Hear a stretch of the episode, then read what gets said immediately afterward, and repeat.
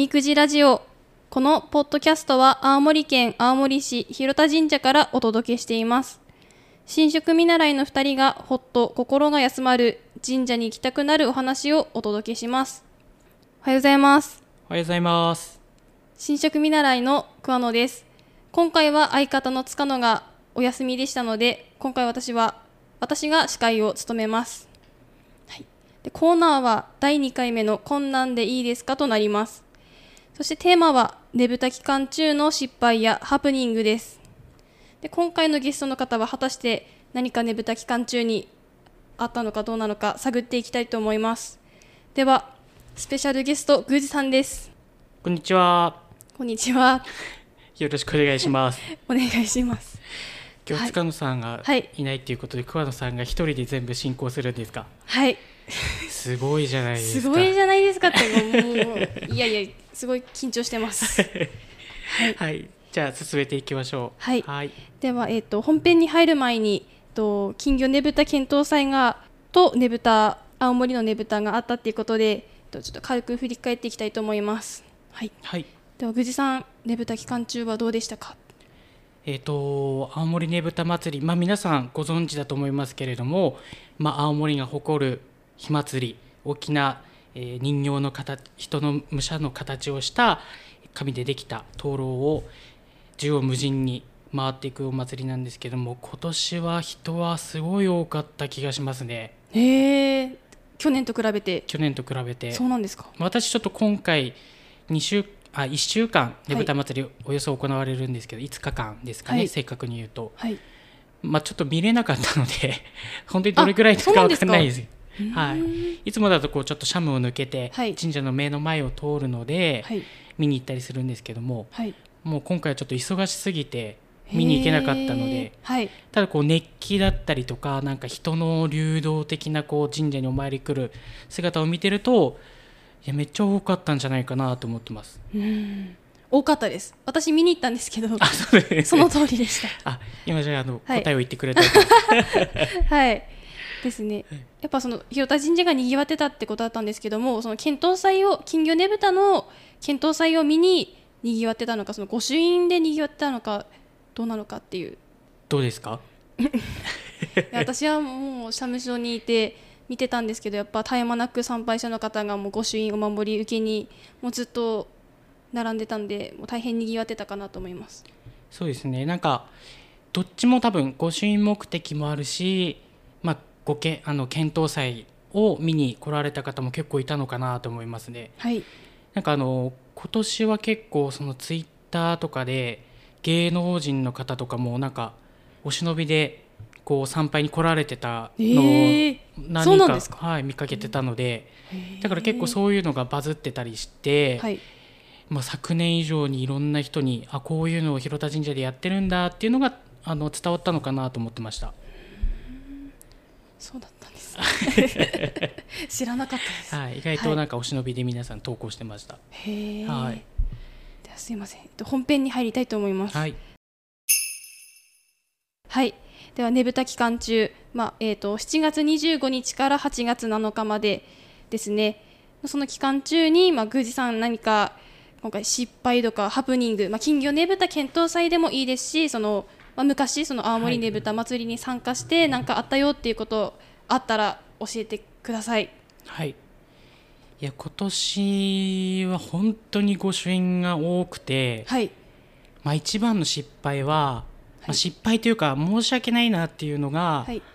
まあ、あの月替わりで毎月あのクリア御朱印ってクリアの紙であの月ごとのこういろんな模様を変えて頒布してる授与してる御朱印があるんですけど、はい。まあ、それを去年の1.5倍から倍ぐらい用意したと思うんですけどもはい。検討祭が8月7日で終わりなんですが、はい。8月7日の最後を迎える前に全部出ちゃったっていう、うーん、そうですね。はい今、まあ、収録してて8月12日なんですけども今でもその月替わりの御朱印いただけますかってことで参拝者のか方が来てでちょっと全て出てしまったんですってことでお断りっていうか申し訳ないんですけど早いですよね。8そうです早い。月に入ってこんなに月替わりが。一応私もまあ、どの月でもなるべくこう1月、あの1日から30日もしくは31日まで皆さんがこう受けられるような数をなるべく考えて予測して発注してるんですよ。はい。でまあ8月も、まあ、どんなに早くても、まあ、お盆で帰省される方が受けられるようにっていう枚数を考えて、はい。まあ、縫製してもらったんですが、はい。もうその想像をはるかに上回る速さでなくなっちゃったので はい。いや本当なんか今お盆で帰省されてる方とかはい。に、まあ本当に今桑野さんがおっしゃったようなはい「ありますか?」って めちゃめちゃ心苦しいっていうかはい「すいません」っていう感じですね。それはもうなんか今回の私の大きな失敗ですね。はい、ということで次は青森ねぶたのその参加した時になんか久慈さん失敗とかハプニングあったか聞いてみたいと思います。そうですね。もうねぶた祭り自体に参加したのだいぶ前が最後になるんですけどはい、567年ぐらい前だったかな、まあ、その宮司になってからまあ忙しくなってなかなか参加することできなくてではい。もまあなんか参加したいなってなって それで一日だけなんか高校生以来ぶりにはい、跳ねたんですよねへえあむちゃくちゃ楽しくて。ですよね。楽しいですよね。青森県民だったらあのねぶた祭りにも参加したらもう血が騒ぐっていうかもう音からしてねやばいからではい。そうそう。でもうなんか久しぶりすぎてはい。超ハイになっちゃってはい。楽しすぎてほぼ全工程を跳ねたんですよ。なんかあのまあ長いので、はい。あのねぶた祭り知らない方結構長いんですよ。まあ、はい。2時間をゆっくり歩くルルートぐらい長い距離があるので、まあ、跳ねるって言ってもあのケンケンスキップでやるようなものを跳ねるっていうんですけどもはい。それをまあそれ全部2時間工程全部跳ねるってなかなかの難易度高いので、まあ、結構歩いたりしながらなんか好きなタイミングで跳ねたりするっていうのが多分大体多いと思うんですけどはい。もう楽しすぎちゃってスタートからゴールまでほぼ跳ねてたら まあさすがに20代でしたけどはい。もう次の日仕事あるのにまずベッドから起き上がれなくなっちゃって、はい。やばいで体が全然動かないみたいな。はい。でもなんとか気力で頑張るんですけどい階段降りるのにはい。30分か1時間ぐらいそんなかかってにですか？もえうバッキバキになっちゃもうって足が上がらない。もう足が上がらない。全身えー筋肉痛どころじゃなくてはい。もう全身の筋肉が全てブチ切れてんじゃないかなみたいな。っていうぐらいで、はい。その時はさすがにちょっと仕事に支障を及ぼしてしまったのはちょっと若かったなっていう。えねぶた祭りをそのすべて跳ねるってなるとどれくらい何時間くらい跳ねるんですか？と2全て通すと。時間ぐらいあるんですかね。でも数キロぐらいありますよね一周。ありますね。だからそれをずっとあのケンケンで跳ねるってなかなか 見たことないですね。ずっと跳ねてる人は。もう大変でしたよ。すごいです。うんめちゃめちゃ楽しかったのが多分何年か分が一気に放出したんでしょうね。あでそこから跳ねてないので、あはい。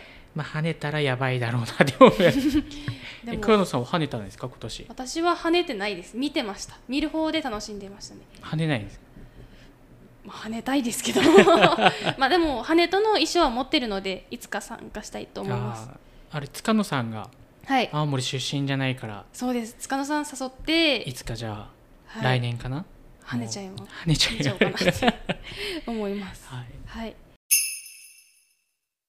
ということで今回はそんな2時間ぐらいも跳ねたっていうグーさんのエピソードを聞き出せました。では 毎回恒例のハプニングがあったということでそんな時の神様からのアドバイスとしてグーさんにおみくじを引いていただきたいと思います。はいでは行きます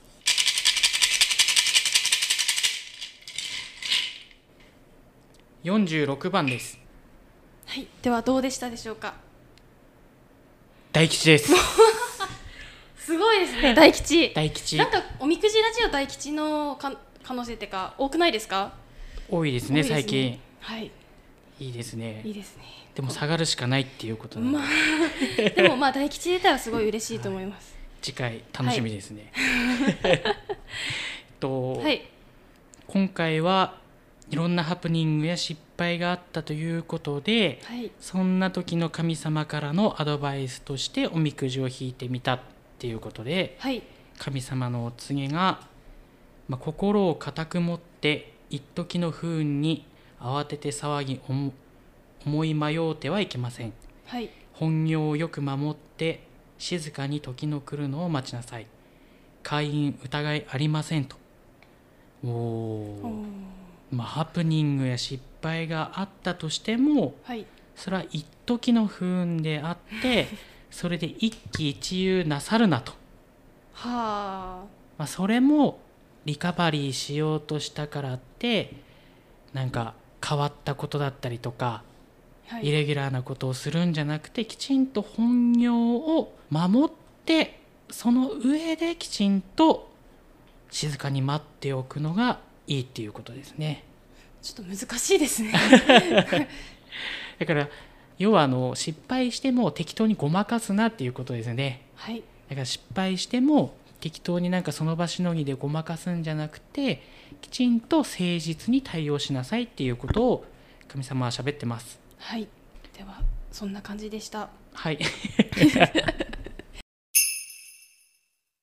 で今回は宮司さんをゲストにお迎えしてお届けしました、えー8月中旬に差し掛かったっていうことでねぶたの期間も過ぎてようやく夏も満喫できたのではないでしょうか。で学生さんはまあ現在楽しい夏休み期間をお過ごしだと思います。まだまだ暑い日が続きますがくれぐれも体調管理にはお気をつけくださいませ。ということで今回はこんなんでいいですかでした。では次回のラジオは笑う角には福来たるですのでぜひお楽しみください。ありがとうございました。ありがとうございました。